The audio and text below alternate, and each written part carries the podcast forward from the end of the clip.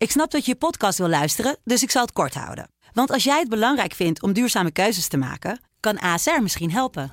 Nou hoor ik je denken, hoe dan? Nou, bijvoorbeeld bij het duurzaam herstellen van schade. Of de premies die we beleggen volgens ons duurzaam beleggingsbeleid. Dat bepaalt waar we wel en juist niet in investeren. Wil je meer weten over welke duurzame keuzes ASR maakt? Ga dan naar asr.nl slash duurzame keuzes. ASR doet het. Zo, dan kan je nu lekker naar je podcast luisteren. Dit is een podcast van de Telegraaf. Dat leidde dus tot gebekvecht, waar dus de hele ministerraad bij was. Nou, er was natuurlijk een legendarische quote van een van de aanwezigen die zei dat Rutte Kaag hotel Ja. vindt en Kaag Rutte een opportunist. En nou, je kan je zomaar voorstellen dat die beschrijving misschien wel enige kern van waarheid bevatte. Afhameren met Wouter de Winter. Politiek commentator Wouter de Winter. Ja, we dachten misschien een enigszins rustig weekje te hebben. Maar er zijn toch wel weer heel veel boeiende verhalen in de thee eh, verschenen. Kan ik wel zeggen. Zometeen natuurlijk veel meer over de trage formatie. Ben, ben, al uitgenodigd eigenlijk? Vroeg, vroeg ik me af. Nee, is maar de wel, uitgenodigd? de Bond van Oranje Verenigingen mag binnenkort eh, langskomen. En, eh, Dat is niet echt, hè? eh, Klaverjasvereniging Ja. Appelscha is ook welkom. Ja, dus precies. Ja, maar goed, eh, daar gaan we het later uitgebreid over hebben. Maar eerst een zeer boeiend verhaal, natuurlijk zeer relevant. Ook met die formatie, als je daaraan denkt. Eh, Kaag en Rutte. Hoe gaat het eh, met de relatie tussen die twee? Nou, niet zo goed. Want ik kwam er dus afgelopen weekend achter. Dat terwijl wij hier met de podcast bezig waren vorige week om deze tijd. Altijd een belangrijk. We hadden het trouwens nog vorige week over hoe. Dat er altijd op het moment dat de podcast wordt opgenomen. er toch van alles gebeurt. Soms merken we dat live, soms merken we dat achter de schermen. Ja. Eh, maar eh, eh, vorige week, dus om deze tijd dat we dit opnamen, 11 uur op, op vrijdag. Toen bleek er dus een, ja, een felle ruzie uit te zijn gebroken tussen Mark Rutte en Sigrid Kaag, de leiders van VVD, respectievelijk D66.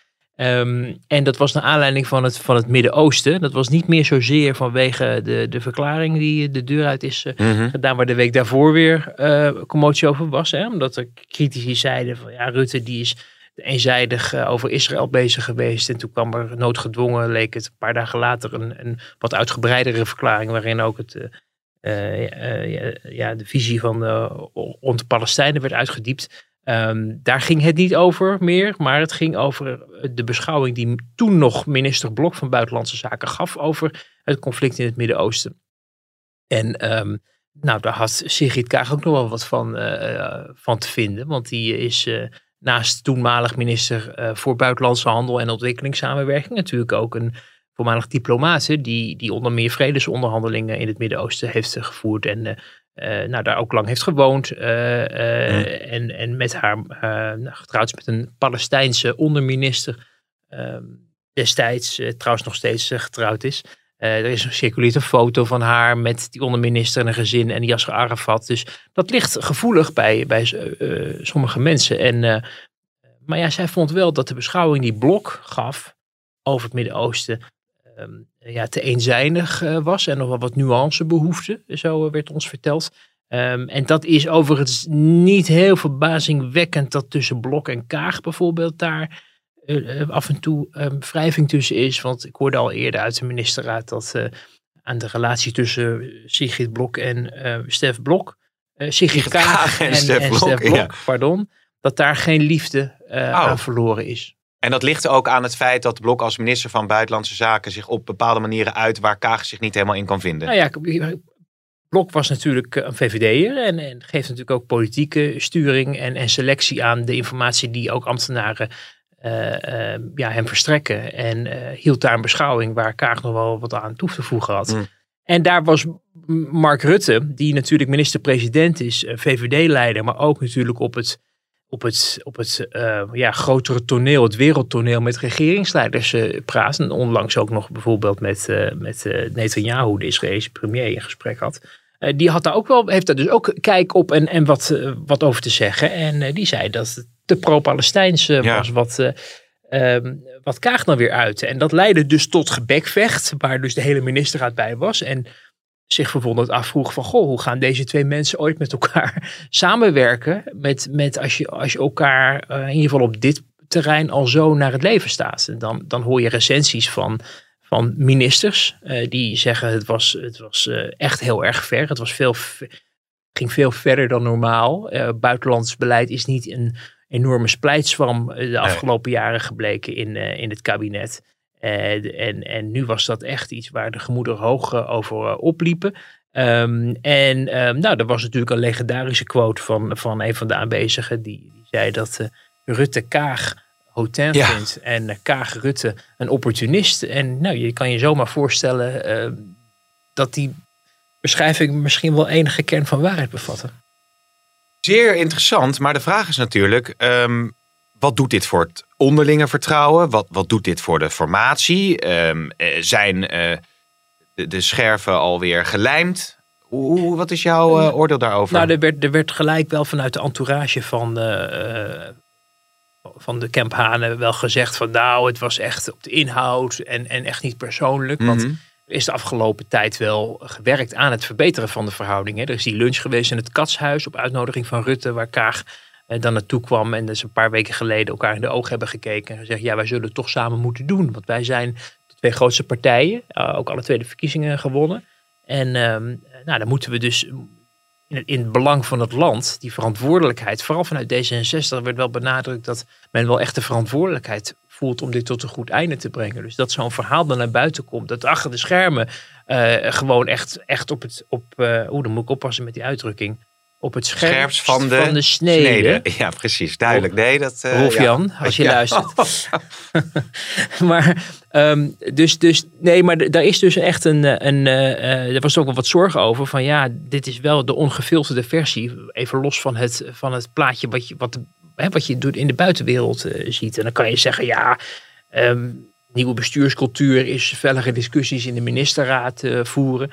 Uh, maar dit ging gewoon uh, veel verder eigenlijk dan ja, wat je normaal meemaakt in die raad. Zo heb ik me laten vertellen. En het is ook, past ook inmiddels wel in een, ja, een rijtje incidenten die natuurlijk tussen Kaag en Rutte zijn geweest. Waarin je ziet dat, dat daar twee nou ja, e ego's zitten die uh, ja, van Rutte gewend is dat hij al elf jaar premier is. En, en ook zich dusdanig kan gedragen. En ook zich daardoor ja. dingen permitteert waar hij de afgelopen maanden natuurlijk flink mee om de oren is geslagen. Maar Kaag die ook zegt, ik ben niet meer de, de minister voor buitenlandse handel ergens weggestopt in de, achter in de zaal. Die af en toe ook de vinger mag opsteken mhm. op het moment dat het iets over ontwikkelingsaanbrenging gaat. Nee, maar iemand die eh, toekomstig vicepremier en, en een, een essentiële rol in het landsbestuur gaat vervullen. En die rol die, die pakt ze. En op een manier die af en toe ehm, nou, in ieder geval mensen verbaast. Misschien dat ze zelf ook nog wel haar rol een beetje aan het verkennen is overigens hoor. Misschien nog interessant om op te merken. Wat ik nou, je mag heel veel hierover opmerken. Het, het monoloog door, Nee, maar er gaan allerlei gedachten door mijn hoofd. Wat, wat, wat, wat, wat ook wel eens zou kunnen meespelen, is dat Kaag het heel vervelend vindt. Dat merkten wij ook toen ze hier te gast was. Hè. Met de verkiezingskrant stond mm in de D66 bijlage bij, uh, uh, bij die verkiezingskrant stond toen ook een column van uh, een toenmalige Israëlische diplomaat. Die vertelde dat hij zo goed heeft samengewerkt met Sigrid Kaag. En Kaag is persoonlijk heel boos over niet alleen allerlei verwensingen die ze en haar familie zich moeten laten welgevinden over haar vermeende pro-Palestijnse achtergrond. Um, maar vindt dat onderbelicht is gebleven dat zij in het Midden-Oosten een bemiddelende rol heeft gespeeld en met gevaar voor eigen leven, doodsbedreigingen ook heeft gekregen en onder zeer moeilijke en gevaarlijke omstandigheden werk heeft moeten doen. Uh, waarin zij ook bedreigd werd door, door Hamas. Hè, want je hebt daar ook wel allerlei facties. Uh, Hamas en, en, en, en wat dan weer een andere groepering is in, in het Palestijnse dan de Fatah-beweging en zo. Um, hij is boos over dat pro-Palestijnse stempel wat ze opgedrukt krijgt. Precies, ja. precies. En, en, en dat zit haar heel dwars. En daardoor heeft ze ook, um, laat ze zich ook niet aanleunen, denk ik. Dat uh, mensen haar zeker niet in de ministerraad nou, door de minister-president voor pro-Palestijns worden uitgemaakt. Ja, ja daar, daar, wil ik zo nog wel even over doorgaan. Want dat merk je zelfs ook uh, als, als de pers haar ondervraagt. En als mm het op dit thema gaat, dan wordt ze echt vinnig. En dan, dan loopt ze ook eigenlijk vrij snel weg. Hè. Dan geeft ze daar een statement over. Um, maar daar zo meteen nog even over. Want ik wil even één dingetje. Het is heel erg, maar we zijn natuurlijk niet de privéredactie uh, of zo. Maar heb je nog meer. ik vraag het toch maar even. Over details, over hoe zo'n ruzie dan gaat. Heb je nog woorden gehoord of zo? Of, wat is, er, of is, het, is het wel een beetje netjes gebleven? Nou, ik denk dat het de beschrijving in de, in de, uh, de site en in de krant deze Ja. week vrij adequaat Ja, is. want hotel er, eh, opportunistisch, dat is, dat is nog redelijk netjes natuurlijk. Nou ja, dat is een recensie van een, van een collega notabene. Eh van, van, van hen die dat eh, eh, kunnen gadeslaan. Ehm, wat wel misschien nog vermeld moet worden is dat Rutte, begreep ik, eh, nog, nog na de lunch al heeft gezegd van dat het toch allemaal niet zo bedoeld was van hem. Dus Ach, we hebben misschien een Rutte-moment gezien, zoals je daar vaker bijna mythische proporties beschrijving over hoort. Namelijk dat de minister-president kan ontploffen op een manier die je zelden meemaakt. En dan vervolgens kalmeert hij weer en dan zegt hij ja, je hebt ook gelijk. En, Mhm. en dat is wel vaker natuurlijk over, over gehad. Ik heb wel eens gehoord van, eh, van iemand die in het torentje zat, die eh, in het torentje helemaal verrot was gescholden en die liep naar buiten. en toen kreeg hij al een telefoon, ja sorry. Ja, maar ja, het is ergens, ook wel weer een goede eigenschap, toch?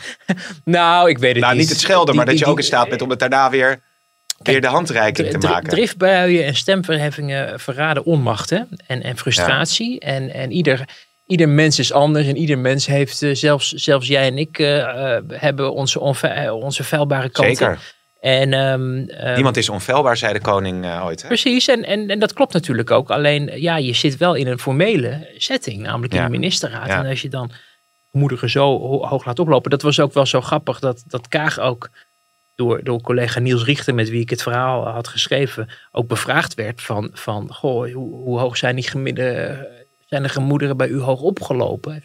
Waarop zij antwoordt, bij mij niet. Oh, ja. nou, dan weet je wel hoe laat het is. ja. Eh, Nog, nog één punt eh, daarover. eh, want kan het ook niet zo zijn dat het buitenlands beleid wat Kaag graag wil uitvoeren, een bepaald moreel kompas met zich meedraagt? Dat, dat Kaag zo het Mhm. buitenland ingaat en dat Rutte vooral de pragmaticus is. Mhm. dat, dat, dat is wel iets wat natuurlijk in de toekomst ook lastig kan blijven.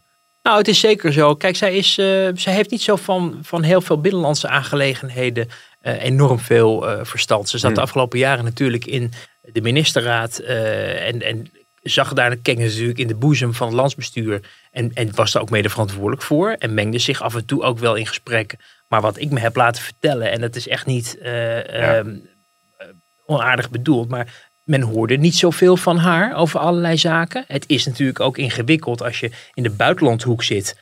En er zijn allerlei financiële onderhandelingen gaande en een coalitieoverleg waar je allemaal niet bij bent. Om daar dan tussen te komen. Dat is nu natuurlijk wel het geval nu ze partijleider is, maar dat was niet. Dus hij heeft zich in de afgelopen zomer ook heel erg laten bijschijnen. Door bijvoorbeeld iemand als Wouter Koolmees. Die daar, begrijp ik, eh, uit haar eh, omgeving ook echt op sleeptouw hebben genomen. En er dingen hebben uitgelegd. Maar je hebt ook gezien dat ze de eigen verkiezingsprogramma nog niet zo goed kende. Mm. Toen ze daar eh, door de NRC bijvoorbeeld over bevraagd werd. Dus zij is met haar eigen politieke inburgeringscursus voor, voor binnenlandse politiek aan de slag gegaan. En, en nou ja, we hoeven ook niet te doen alsof dat iets is waar je, waar je twintig jaar moet studeren.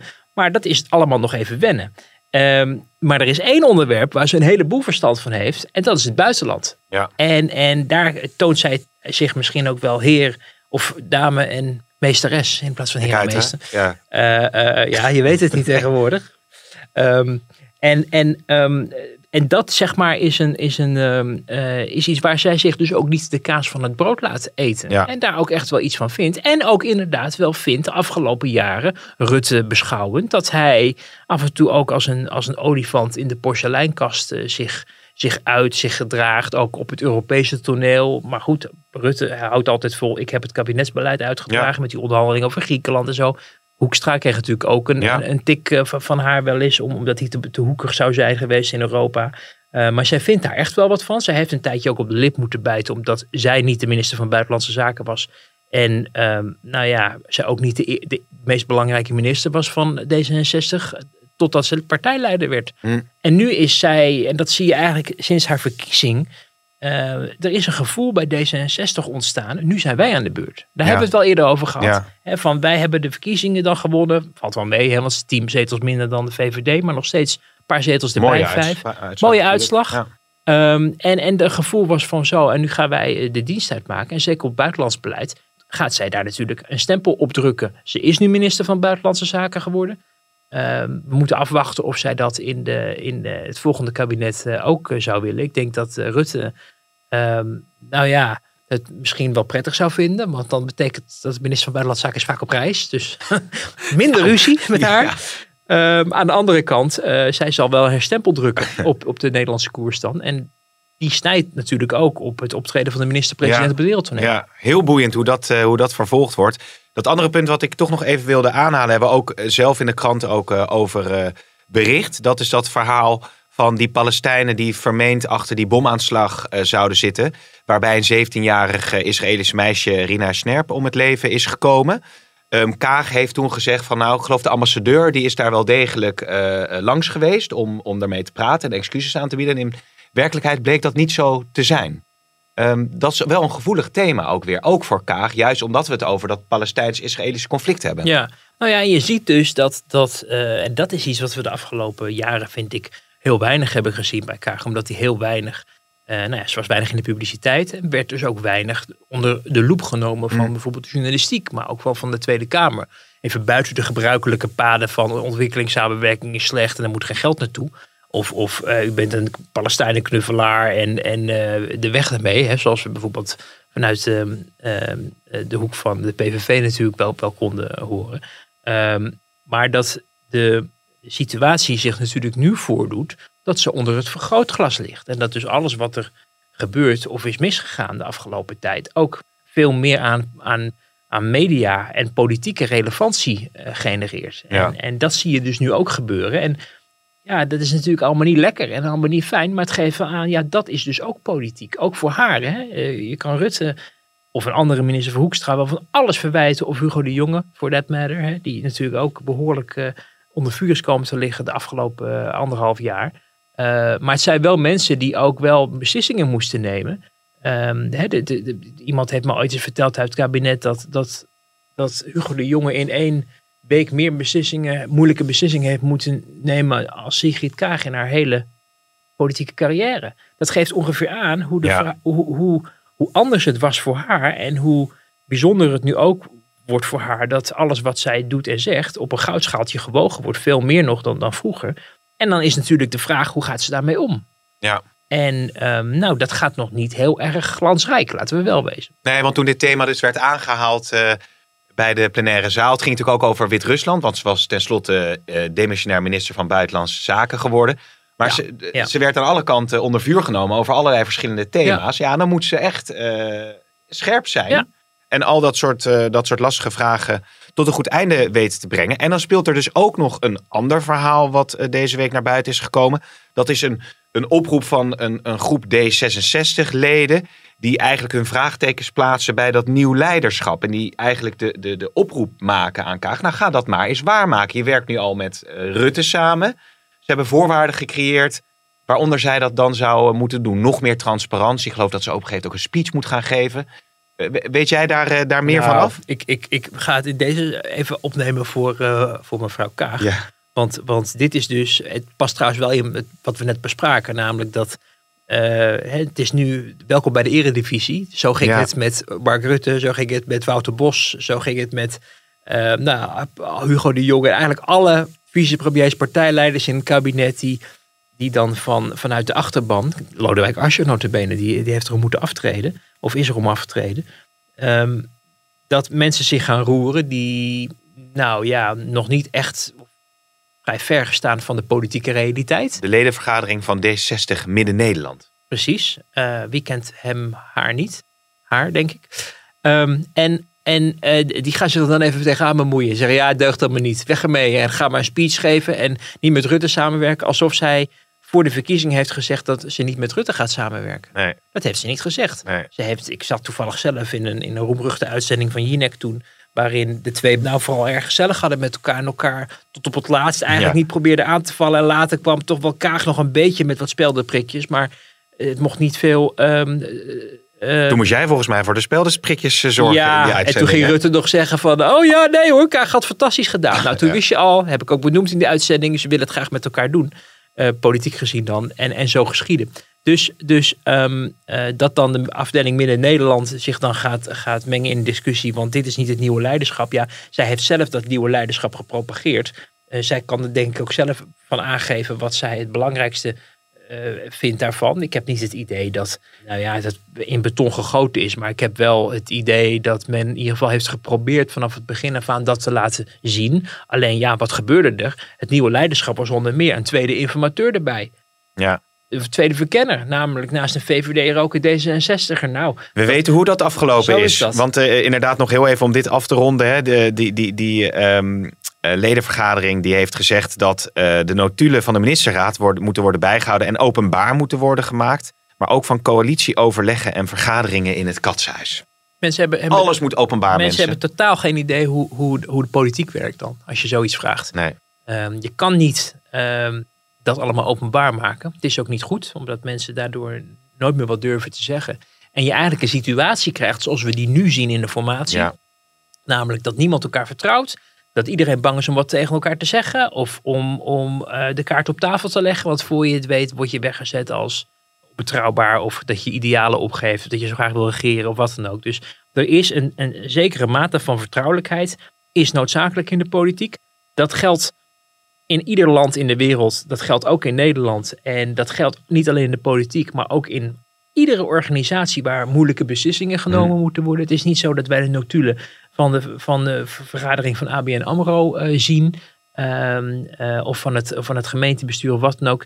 Dat zijn dingen, ja, overleg, ehm, dat moet ook in enige vertrouwelijkheid kunnen. Ja. En eh, dit zijn van die, van die D66 hemelbestormers die denken ehm, dat ze ja, dat wel eventjes zo kunnen verordoneren. Nog even los van het feit dat, dat D66 het wel kan vinden. Maar de rest van Den Haag er misschien ook nog wat over Nee, en dat ze er misschien zelf ook last van krijgen hè, als alles openbaar wordt gemaakt. Want dat is wel weer gebleken eh, met het openbaar maken van eh, notulen. Ja, je zag in die, Koolmees in die notulen bijvoorbeeld, ja, Ja. dat Koolmees, die toch een soort heilige was eh, de afgelopen jaren voor, voor D66. En, en ook wel goed opstond bij andere partijen. En, en ook denk ik in de journalistiek. Eh, dat je wel zag van, nou ja, als er eentje was die daar eh, zich achter de schermen over liet gelden, was het een D66er notabene. Dus ehm, het is ook, eh, en ik, ik zou zomaar kunnen bedenken dat er de afgelopen jaren ook door andere D66'ers nog wel eens dingen zijn geroepen achter de schermen, waarbij Ja. eh, graag ehm, ja, inzage in willen hebben. Maar of dat D66 zal helpen of het landsbestuur is een tweede. Eh, ondertussen komen de clusters langs bij Mariette Hamer. Eh, de rechtse partijen die zijn daar ook geweest. En eh, na afloop eh, zeiden Baudet en Eertmans daar het volgende over. Nou, het eh, mag wel genoteerd worden dat de VVD eh, de wens voor een rechtskabinet heeft laten vallen met deze constructie. En dan eh, zeg ik dat mag, hè, dat is een goed recht. Alleen dan stellen we dat maar eens in het openbaar vast. Er kan met ons gepraat worden. Wij zijn bereid om over allerlei verschillen heen te stappen. Ik ga ook nogmaals proberen hier aan tafel, ik heb ook met Geert Wilders al gesproken, andere mensen, om een rechtse, stabiele regeringscoalitiepartner te zijn. Ja, zit een beetje eh, eh, ketelmuziek of hebben ze ook ja, een rechtse stabiele regeringspartner? hebben- VVD en CDA hebben vorige week dit, dit de samenwerking met Forum opgezet. Ja. Omdat ze eh, Forum zo Ja. ongelooflijk instabiel vinden. En- ook al En, en in, in de Kamer, daar had ik mijn column over geschreven deze week, hoe men, hoe men elkaar, eh, hoe, hoe, hoe, hoe de Forumfractie zich totaal niet wenst aan te sluiten bij de morgen zoals die zijn afgesproken in het presidium, in de huisregels of wat dan ook, met gerook en een puinhoop van die fractie en geen afstand houden. eh vormers die over kamerbankjes van andere Kamerleden heen hangen, die denken dat hun gezondheid gevaar loopt, omdat je niet weet hè, in wat voor eh, eh, of er überhaupt nog iets wordt gedaan aan coronabestrijding of het, het erkennen van het gevaar van het virus. Kortom, ja, los van de werkelijkheid kan het niet anders omschrijven. Maar goed, voor de bühne zal het ongetwijfeld wel weer mooi scoren. Ehm, maar ja, de clusters komen langs. Ehm Wilders heeft overigens de moed al opgegeven hoor. Die gaat, niet meer, die gaat niet meer langs bij Hamer. En die heeft zich gewoon eh, eh, ja, voorbereid op, op weer een paar jaar oppositie. En, en ziet dat dit gewoon één grote rituele dans is, omdat de uitkomst eigenlijk al vaststaat voor hem. Of het zover is, weet ik niet. Want we weten niet of PvdA en GroenLinks inderdaad allemaal in, in het kabinet gaan komen. Maar dat hij er niet in komt, dat is wel duidelijk. En de- Mm. dan gaat hij ook niet meer meedoen met het Spel. formatiespel. Want Nee. als je weet dat je gaat verliezen, waarom zou je dan meedoen? Ja. Dus hij heeft zichzelf daar buiten gezet. Altijd een, een aantrekkelijke eh, positie voor eh, de grootste oppositiepartij. En, en ook voor Wilders natuurlijk. Om, om gewoon eh, vanaf de zijkant alles wat er gebeurt aan de andere kant te bekritiseren. Ja, want ehm, de linkse partijen zijn dus ook op eh, bezoek geweest. Waaronder ook natuurlijk Lilian Marijnissen die bij dat cluster zat. Terwijl zij toch heeft uitgesproken dat ze ook niet met, met Rutte meer wil. Je merkt wel in de eh, reacties daarop van nou, eh daar zit dan P van de A en GroenLinks bij. Eh, is dat niet een beetje veel? Moet er niet op een gegeven moment nu een keuze gemaakt gaan worden van we gaan met een of de ander? Of is het simpelweg nog niet zover? Eh, nou, volgens Hamer is het nog niet zo ver. Hè? Want die, die nou ja, we hadden het net al even over wie er allemaal langs mag komen. Hadden we de Efteling al benoemd? Nee, ook Urgenda nog niet. Natuurmonumenten, Alzheimer Nederland, TU Delft. Wat zit daar nou achter? Ehm, de Kamer heeft een motie opgesteld. Namelijk, Hamer, je moet kijken naar wat worden de belangrijke onderwerpen voor de kabinetsformatie. En welke partijen kunnen met elkaar daar afspraken over maken. Daarnaast is er nog een motie aangenomen. Eh, die motie is, vragen ook jongeren. Ja. Eh, en in die eerste motie staat dat alles wat zij nodig acht, mag ze doen. Nou, dat betekent dus dat je alles mag. Eh, en Hamer is begonnen met de jongeren, maar ontdekte toen, toen ze de jongeren uit had genodigd, dat de ouderen ook boos werden. Want die dachten, waarom wordt er alleen maar naar de jongeren geluisterd? Ja, ja. Dus kwamen de ouderen ook langs. En want ja, ze dachten, ja, als, als, als ze dat zo graag willen. En Hamer heeft al die mensen gewoon naar telefoon staan. Hè, want die is al jaren natuurlijk. voorzitter van Ja. de SER. En die heeft een uit, buitengewoon goed netwerk. Dus die denkt prima. En die is ook niet in de eerste vergadering eh, gestikt. Dus Nee. die laat die mensen gewoon langskomen. Eh ik hoorde vanuit eh, top van, de- van D66 eh, nog wel eh, het woord bizarre lijst vallen. Als het ging om de, de rijkwijde van wie er allemaal langs mochten komen. Ja. Omdat er kennelijk zoveel oudere bonden waren en belangengroepen. Daar wist men zelfs niet eens van. Daar hoor je dus achter de schermen dus ook zelfs vanuit een partij als D66. En al eerder overigens vanuit de VVD. Dat het wel karakters, karakter krijgt van een Poolse landdag langzamerhand.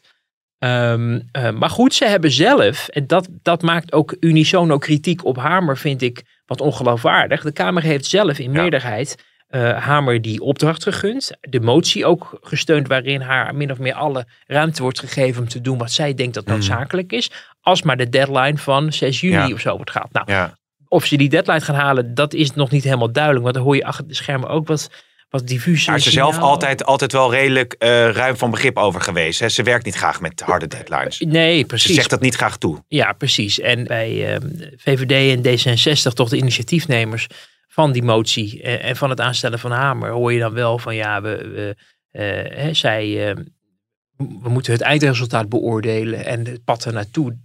Daar voelt niet iedereen Hmm. zich even ja, comfortabel bij of, of steunt dat. Maar goed, zij heeft die vrijheid om dat te doen. Eh, maar ja, je krijgt daardoor wel een, een idee van, komt er ooit nog een einde aan? Ja. En, wat we hier natuurlijk ook al eerder hebben besproken, in hoeverre is het legitiem dat er allerlei mensen met allerlei wensen komen, dat die het oor van de informateur krijgen die een verslag maakt of een advies op basis van wie ze allemaal gehoord heeft. Eh, En dat dat selectiecriterium helemaal, eh, dat die selectie niet is gemaakt door de volksvertegenwoordiging. Namelijk de mensen die door het, het volk van Nederland gekozen zijn om beslissingen voor hen te nemen. Want zo Ja. werkt het in onze democratie. Maar een ongekozen informateur, die wordt neergezet en die zegt, die nodig ik uit en die nodig ik uit en die nodig ik uit. Ja. En dat leidt dus nu ook wel, bijvoorbeeld ook bij Ja21, maar ook wel bij andere partijen, ook tot het idee van ja, eh, dan ben jij alvast met de preselectie bezig over wat dan lands grootste problemen zijn. En die zijn niet automatisch dezelfde als misschien informateur Hamer ze inschat. Ik zit toch nog ik zit aan die Efteling te denken. Dat vind ik toch Ja, dat opmerkelijk dat, hij er leuk, zei. Ja, dat vind ik leuk. Wilders, ja, Wilders is nog fan van wat ik zei? Of ben je de afgelopen vijf minuten in droomvlucht ver, verzeild? daar, nou, dat is, daar is Wilders fan van, hè? Carnaval Dus Festival had er lijkt me wel voor jou. Ja, nou, Met dat leuke liedje. Misschien kunnen we het volgende week nog Ja, oké, laten we erover ophouden. Maar goed, ja, dat is een, een, een punt wat dus wel speelt. Maar nog even terugkomend op die eh, twee partijen, PvdA en GroenLinks. Ehm, in hoeverre, eh, nu is het tijd voor een, voor een selectie? Wa- Wanneer, wanneer gaat een van die twee eh, weer worden uitgenodigd? Of heb je, kan je daar enig... Kijk, die eh, PvdA en eh, GroenLinks willen elkaar vasthouden. En zullen eh, zeker niet, niet... Zal niet, denk ik, één partij zeggen... wij willen niet een andere wel voorlopig. Ehm, dus die, aan hen zal het niet liggen. Maar zegt het CDA of VVD dat dan niet op een gegeven moment? Eh, CDA die gaat dat denk ik niet doen. Die wil niet. Die echt de allerlaatste optie is GroenLinks en de PvdA. En sinds we het, eh, vo- het vorige week ook hoorden dat de ChristenUnie ook weer de duur een beetje op een kiertje heeft Ja. gezet. eh, is er een, mogelijk een ander alternatief. Net als dat overigens vier jaar geleden gebeurde. Toen eerst met GroenLinks werd verkend. En ChristenUnie de boot afhield. Tot het niet echt niet anders meer kon. En aan tafel kwam. En dan vervolgens ook veel meer kon uit onderhandelen dan ze normaal hadden kunnen krijgen. diezelfde tactiek heeft, hè, die tactiek heeft goed gewerkt. Zou dit keer ook kunnen plaatsvinden. Hoewel ChristenUnie hoor je wel echt, die mensen zijn wel echt heel erg moe. Want als je met vijf Kamerleden, twee ministers en een, en een staatssecretaris, zo'n kabinet waar zoveel, ook op corona schouten van de ChristenUnie, de minister van Ja. Landbouw en Stikstof, is afgekomen. Je, je ziet wel echt die partij, eh, die, die kraakt in de voegen. Eh, dus, dus dat speelt wel mee. Maar goed, hè, ook wel weer gezagsgetrouw. En, en ook wel weer, als je je stempel kan drukken op het landsbestuur. Dat is ongeveer ook wel een beetje de opdracht Ja. van de christelijke politiek. Dus enfin, we moeten kijken hoe dat, hoe dat, hoe dat, of het zover gaat komen. Maar bij het CDA hoor je echt heel, heel afwijzende geluiden over een constructie met eh, PvdA en GroenLinks. Niet zozeer omdat de twee eh, verliezers zijn. Hoewel PvdA bleef gelijk, maar ik rond dat maar even af naar een verlies. Want negen zetels voor de PvdA is wel heel, heel treurig. GroenLinks is natuurlijk fors verloren. En hun politiek, waar zij voor staan, Ja. ja, dat wordt gewoon echt een bloedbad voor, de, voor het CDA. Maar als eh, de VVD dat ook uitspreekt dat ze dat niet willen, dan is, dan is die optie toch van tafel. Ehm, nou, de VVD houdt zich nu, nu een beetje op de vlakte. Omdat zij denken, als we nu al beginnen, dan, ja, dan, dan eh, wordt het allemaal niet handiger om in het pokerspel, wat zo'n formatie natuurlijk Ja. toch uiteindelijk is, om tot een, tot een resultaat te komen. Hè? En Rutte, alles is erop gericht bij de VVD om Rutte in het zadel te houden, in het torentje te laten, de grootste partij in de regering te blijven. En ehm, dan hebben ze bij, bij de VVD de inschatting gemaakt dat het niet helpt als je nu alvast ook niet Nee. onderhands gaat zeggen dat je het niet wil. Als je VVD'ers in hun ogen kijkt, ja, dan zien ze dat natuurlijk Ja. ook niet zitten. Rutte heeft voor de verkiezingen gezegd, ik ga niet met de linkse puntenvolk eh, eh, regeren. Nee. Eh, dus eh, ja, men sorteert er toch wel een beetje voor. En zelfs bij D66 hoorde ik dat deze week hoor, dat men er ook wel berekening mee kan houden dat als je aan zoiets begint, überhaupt, dan is niet automatisch gegeven dat die onderhandelingen ook slagen. Dus Hm. je kan wel met z'n vijven gaan zitten, maar het kan dan ook nog mislukken. Ja. En, en daar houden ze bij D66 ook rekening mee. Dus Ja, wat, hoe staat D66 ook tegenover een misschien stabielere coalitie op het moment dat je een van die twee eh, laat afvallen? ja, dat, dat, dat, dat willen ze. Willen eigenlijk liever ook, denk ik, met de PvdA, omdat ze die stabieler achten. Eh, kijk, Kaag wil natuurlijk het liefst zo progressief mogelijk Ja. en de hele zantenkraam erbij. Nou, maar er is ook een politieke realiteit dat dat misschien heel erg moeilijk gaat. Dan willen ze bij D66 liever de PvdA, omdat ze denken stabiel, goede bestuurders, eh, die, die niet bij de eerste tegenslag eh, in paniek raken. Want als we één ding hebben gezien bij de GroenLinks de afgelopen jaren, is dat op het moment dat er tegenslag was, dat men om zich heen begon te meppen, de luiken dicht deed daarna en het lag allemaal de boze buitenwereld. En, en de PvdA heeft door schade en schande wel geleerd dat dat niet een hele houdbare strategie Nee. is. Eh, alleen ja, GroenLinks heeft natuurlijk nog nooit geregeerd. Dus je kan hen ook niet verwijten dat ze niet ervaren zijn in het dragen van verantwoordelijkheid op dat hoogste niveau.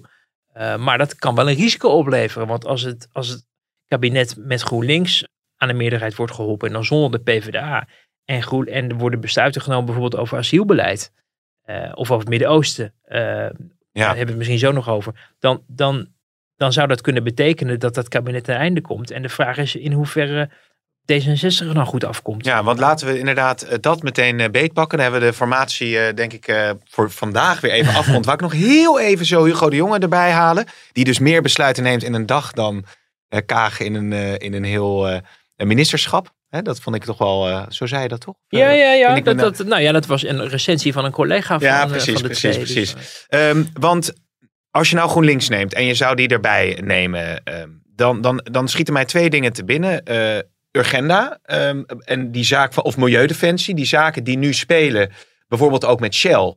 Wat natuurlijk hele eh, eh, gevoelige thema's lijkt mij ook Mhm. zijn als je eh, daar tegenover het CDA en de VVD eh, zet. Mhm. En je hebt inderdaad bijvoorbeeld het conflict in het Midden-Oosten, Ja. buitenlandse politiek. Tovik Dibi, een ambtenaar in Amsterdam, is aangesproken omdat hij in een tweet eh Israëli's als kakkerlakken zou hebben weggezet. Dat geeft de, de, de, de felheid waarmee GroenLinks in bepaalde thema's zit wel aan. En dat staat volgens mij vrij haaks op hoe binnen de VVD en CDA over zulke thema's wordt Ja, gedacht. en nou, dat is echt een gruwel voor, voor die partijen. Eh, als ze zien hoe. Kijk, we moeten eh, Tovik Dibi ook niet groter maken dan hij Nee. is. Want hij is ambtenaar. En hij is toevallig bekend omdat hij eh, Kamerlid is geweest. Maar nou, dat Kamerlidmaatschap was een ramp. Zijn gooi naar het leiderschap was een ramp. En, en daarna was hij heel erg met zichzelf in de knoop. Ehm Minstens, dat begrepen we uit een boek wat hij daarna schreef. Ja. En eh, hij is wel een van de lievelingetjes van Femke Halsema. Hè? Dat, dat ging heel goed met elkaar. Of dat nog zo is, dat weet ik overigens niet hoor. Want, want relatie, zeker met Femke Halsma, kunnen in de loop van de jaren nog wel eens ehm, van kleur verschieten. Uh, maar ehm, ja, het is wel zo dat, dat uh, het wel een bekend GroenLinkser is. En nou ja, die, die, de manier waarop hij zich dan uit, en niet alleen hij, maar er zijn in die contraille natuurlijk wel meer mensen die denken dat het vooral belangrijk is om te vertellen hoe jij de wereld beschouwt en weinig oog te hebben over niet alleen dat er andere meningen bestaan, maar dat het misschien ook als jij aan een duurzame relatie wil werken, het niet helpt als jij de, de, de randen opzoekt of overschrijdt zelfs van wat de ander kan handelen. En dat is ook de basis van een goede coalitie, is dat je ook je heel goed kan verplaatsen in wat voor een ander uh, acceptabel is. Als jij alleen maar gaat kijken, dit is wat wij willen, en voor de rest uh, maak er maar wat van, maar het interesseert ons verder niet wat de rest wil, ja, dan, dan wordt dat niks. Dus je moet ook af en toe jezelf een beetje temperen ja. om, om, om tot een resultaat te komen. Alleen, ja, dat is, dat is voor hem, hij is een ambtenaar. En ambtenaren moeten zich wat terughoudender opstellen, staat in de gedragscode van ook de gemeente Amsterdam. Uh, maar hij heeft wel een groot podium en hij uit zich niet voor niks. Hij wil ook die aandacht hebben. Daarom en misschien wordt het dus inderdaad breder gedragen, hè? dergelijke opvattingen, waardoor het toch relevant is voor uh, landelijke politiek. Ja, maar ja, dan, dan uh, is, uh, ik geloof de Volkskrant had toen de kop bij zijn vertrek een klassiek geval van zelfoverschatting. Oh ja? Dat vond, dat, we hebben volgens mij nog een tijdje uitgeknipt en op de redactie gehangen. Omdat we het zo'n mooie beschrijving vonden. Want hij stond daar op een foto met opgeheven vinger te vertellen hoe de wereld in elkaar zit. Want hij zou de nieuwe leider van GroenLinks worden. Nou, dat is natuurlijk uh, allemaal uh, mislukt. Uh, maar goed, dat, is dus een, dat, dat kan een, een splijtswam zijn. Even een ander, wat jij net wel even aansneed, is dat. Milieu de...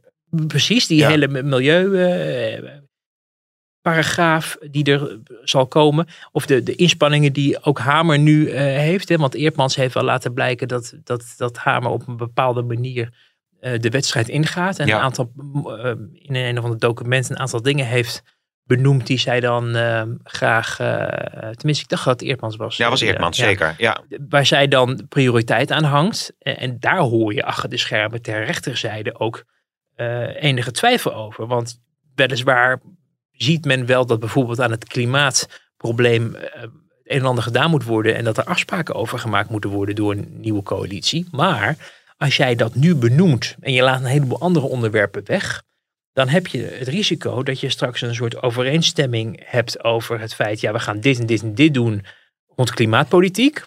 En dan vervolgens is al het geld op, want dat kost natuurlijk geld. En dan is het wensenlijstje ter rechterzijde ja. als het gaat om veiligheid of belastingverlaging of defensie. Ja, jammer, uh, maar dat geldt dus op, want het hebben we al klimaat. Uh, en een coalitieonderhandeling, normaal gesproken, is het ook toch het uitruilen en compromissen sluiten. Maar als jij al van tevoren een aantal dingen die bepaalde partijen heel belangrijk vinden, af, afbakent en aftikt, dan zijn uh, dingen die voor, hen, voor die linkse partijen niet zo veel prioriteit genieten. die worden dan een beetje de sluitpost. Ja. En dat zou wel raar zijn als je een, een, verkiezingsoverwinning hebt van bijvoorbeeld de VVD. Uh, en, en er een rechtse meerderheid in de Kamer is ook, die toch een andere kant op wil met Nederland dan verliezend links. Ja, ja ik zit heel erg met die, die milieudefensiezaak. is ontzettend interessant, ook omdat volgens mij GroenLinks daar nou bij uh, betrokken is. Um, en op het moment dat er dat soort rechtszaken worden aangespannen tegen de overheid of tegen belangrijke Nederlandse bedrijven, waarvan dan ook wordt gezegd van ja, willen die zich dan hier nog wel vestigen? Willen die niet uh, elders, dan, dan, dan is dat politiek natuurlijk enorm uh, ja. gevoelig. En ja. dus daar met argusogen naar kijken bij de VVD. Want ze zitten er niet op te wachten dat Shell zegt van nou, dan gaan we maar ergens anders heen. Nee, maar, maar goed, dat is van Unilever. Uh, je ziet ook hoe grillig dat bedrijfsleven af en toe kan ja. zijn. Hè? Waarin ze ook uiteindelijk toch denken van zoek het maar uit. Kijk naar Booking.com, wat, wat die, die vroeger van Nederlandse poot hadden. ik geloof 100 miljoen aan, aan, aan steun hebben gekregen. En de, de, top nu, nu voor miljoenen bevoordelen. Terwijl het bedrijf gewoon helemaal of nauwelijks reizen kon verkopen. Als we de berichtgeving mogen geloven.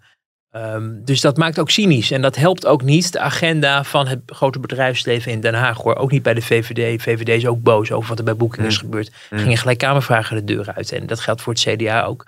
Um, dus dat bedrijfsleven maakt het zichzelf ook wel erg ingewikkeld. En zeker als er bijvoorbeeld ook opgaven liggen om iets aan klimaatprobleem te doen en, en de daad wordt niet bij het woord gevoegd, dan gaat op een gegeven moment gaan zich krachten verzamelen die, die dat gaan afdwingen. Dat lijkt mij politiek ongewenst. Want ik vind dat het primaat bij de politiek moet liggen voor dit soort beslissingen. Dat, dat de politiek ook een afweging moet kunnen maken van vinden wij het belangrijk genoeg? Is dit wat de bevolking wil?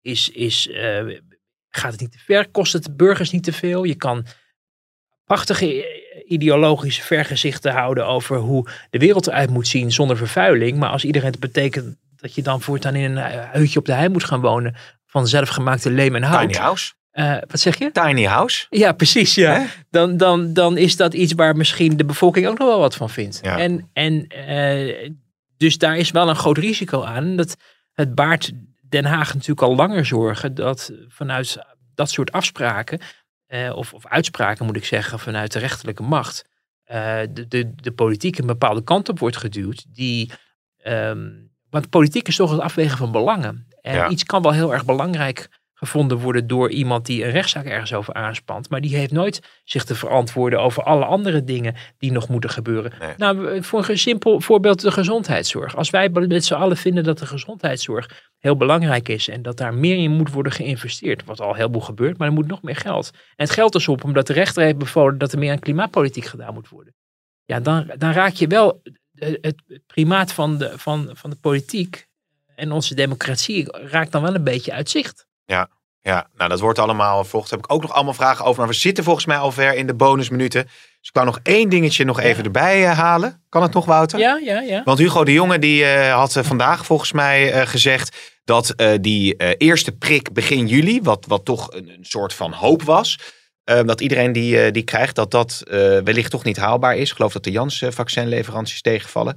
Daarnaast was ook nog dat punt waarin ehm, de discussie was, moeten er gratis eh, PCR-testen worden verstrekt aan mensen die op vakantie willen? Toen werd eerst gezegd van nou, eh, waarschijnlijk eh, of hopelijk is één prik voldoende om met zo'n paspoort dan door Europa te kunnen reizen. En het viel mij vanochtend op dat eigenlijk op beide punten is de praktijk weerbarstiger gebleken. Ja, ja. En ik vroeg Ja. me af hoe jij erin staat, want, want in principe, nou oké, hij heeft misschien die disclaimer er ook wel bij ge- gezegd. Ja. Maar mensen hadden daar toch wel die hoop op weer. Ja, eh, tu- tuurlijk. Maar hier moet over die leverance, de leveranties van de vaccins is altijd van tevoren erbij Ja. gezegd dat, dat Nederland dat niet zelf in de hand heeft. Daar kunnen we boos over zijn. We kunnen zeggen we hadden nooit eh, met Europa dat aan Europa moeten geven. Alleen ja, Europa had wel als geheel natuurlijk een grote onderhandelingsmacht, waardoor ze ook makkelijker dingen tegen bepaalde tarieven voor elkaar konden krijgen dan Ja. elders. Ook al is daar ook een heleboel misgegaan.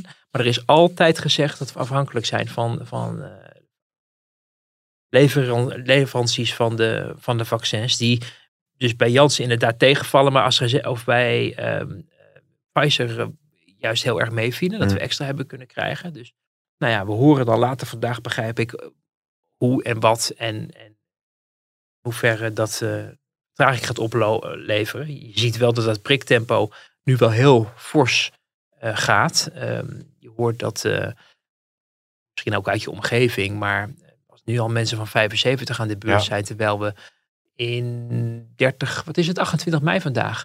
Eh, dat gaat echt harder dan Ja, bedacht. ik zag wel staartje in de Telegraaf dat het de laatste dagen dan weer wat, wat, wat minder was dan de Ja. dagen daarvoor. Ja, maar, maar ik denk dat we langzamerhand ook een situatie zullen zien dat sommige mensen de prik ook niet halen. nee, dat dacht waardoor ik ook, ja. de boel aan het opschuiven is naar voren. En dat je straks wel veel mensen hebt geprikt. En ook die leeftijden al eerder laat komen dan je bedacht had. Maar dat de vraag is of de mensen die zich laten vaccineren, mogen laten vaccineren, dat ook wel doen. Ja, ja. Dus ik voorspel dat dat, en dat is iets wat je bijvoorbeeld in de Verenigde Staten al ziet gebeuren. Eh, dat men de gekste dingen uithaalt. Nu een, een loterij in Ohio Ja. en Colorado van Ja. een miljoen. Dat is een persoonlijke anekdote trouwens. Dat mag nog even heel Ja, snel. Want vrienden die zijn eh, net eh, uit Amerika. Zij is Amerikaans. En je kan daar dus inderdaad op Mhm. elke straathoek gewoon naar binnen wandelen. Ja. En een vaccin kiezen en het in, laten, in je laten spuiten. En hij is Nederlands. Zij is Amerikaans. En hij kan ook gewoon naar binnen lopen. Maakt allemaal niet uit joh. Spuit erin en door. En zij schetste ook nog het beeld dat er dus massaal vaccins worden weggegooid. Ja, nou, Maar dat, goed, is, dat heb ik natuurlijk niet. Dat, dat, dat willen we het liefst niet horen, denk Nee. ik. Maar, dat is eh, overigens uit haar bron en wat zij ja. daar hoort. Dus, eh, Nou ja, zeker als je bijvoorbeeld Canada, die, eh, Mexico, die kunnen volgens mij ook nog wel wat gebruiken. Maar goed, ehm, ehm, de, de- maar dat er de situatie komt dat, dat er weliswaar vaccins eh, zijn aangeboden aan mensen, maar dat ze het niet willen. En dat je dus ook, en dat, zal, dat zie je nu al een beetje gebeuren hè, in Den Haag, dat ze met nieuwe campagne bezig zijn, dat mensen actief worden benaderd om Ja. zich te laten vaccineren. Dat, dat de situatie kan zijn dat iedereen die het, die het, die het mocht krijgen, het, het, het heeft gekregen. Of Die het, die het wilde krijgen, het heeft gekregen. Maar dat dat niet betekent dat je voldoende mensen hebt gevaccineerd om je doelen te halen voor groepsimmuniteit of, of Ja. bescherming richting de winter of wat dan ook. En dat zal, denk ik, eh, langzamerhand ook een duidelijker stempel ook op de, eh, de strategie van de overheid worden. Van hoe bereiken we mensen Ja. die twijfelen. En wat zei je over Amerika? Loterij? Ik onderbrak je. Ja, ja, ja. Dat was in Ohio. En in, ik meen ook dat Colorado zich erbij heeft aangesloten. Dat, je, dat er vijf, eh, onder de gevaccineerden worden er vijf prijzen van een miljoen uitgedeeld. Oh ja? Eh, om, om um, als mensen te motiveren om zich te laten vaccineren. Het is een groot succes, zag ik gisteren op CNN. Ja. In Ohio, eh, nou, dat, dat, wil je gelijk. Is, Ik geloof dat, dat de, de, ik geloof een jongen van 24 of zo, een twintiger, die heeft uiteindelijk het eerste miljoen gewonnen. niet. En die dacht, dacht mee, van die, maar die dacht dat het een hoax was. Maar die had zich toch maar laten vaccineren en die kreeg een miljoen. Dus nou, ik, ik, ik nou, weet niet of ik wij... hoop dat Hugo de Jonge meeluistert. Het lijkt me best een idee, toch? nou, er was ook, ik zag op datzelfde CNN ook weer een, een mevrouw van de Republikeinse Partij die ook wel zei van, nou, ik weet niet of we op deze manier met, met gemeenschapsgeld Het heeft iets cynisch, ja. Dat En klopt. dat, dat ja. is ook misschien ook wel weer waar. Maar nou ja, wij zijn dus daar nog niet. Hè. We zitten nu bij het jaartal 75. Wordt Ja, uitgenodigd. We komen er dichterbij, eh, Wouter. Dus eh, nou, eh, volhouden zoals Irma zou uitbeelden. Inderdaad. Ja, dat is dat, we hebben natuurlijk hier geen camera's Ja. hangen. Maar Wouter maakt nu een prachtig gebaar waarmee wij, hij balt zijn vuist. Waarmee we de afhameren voor deze week gaan eh, beëindigen. We zullen niet de tune van de Efteling laten horen. En ehm, volgende week dan zijn we er weer. Dank je Wouter. volgende week.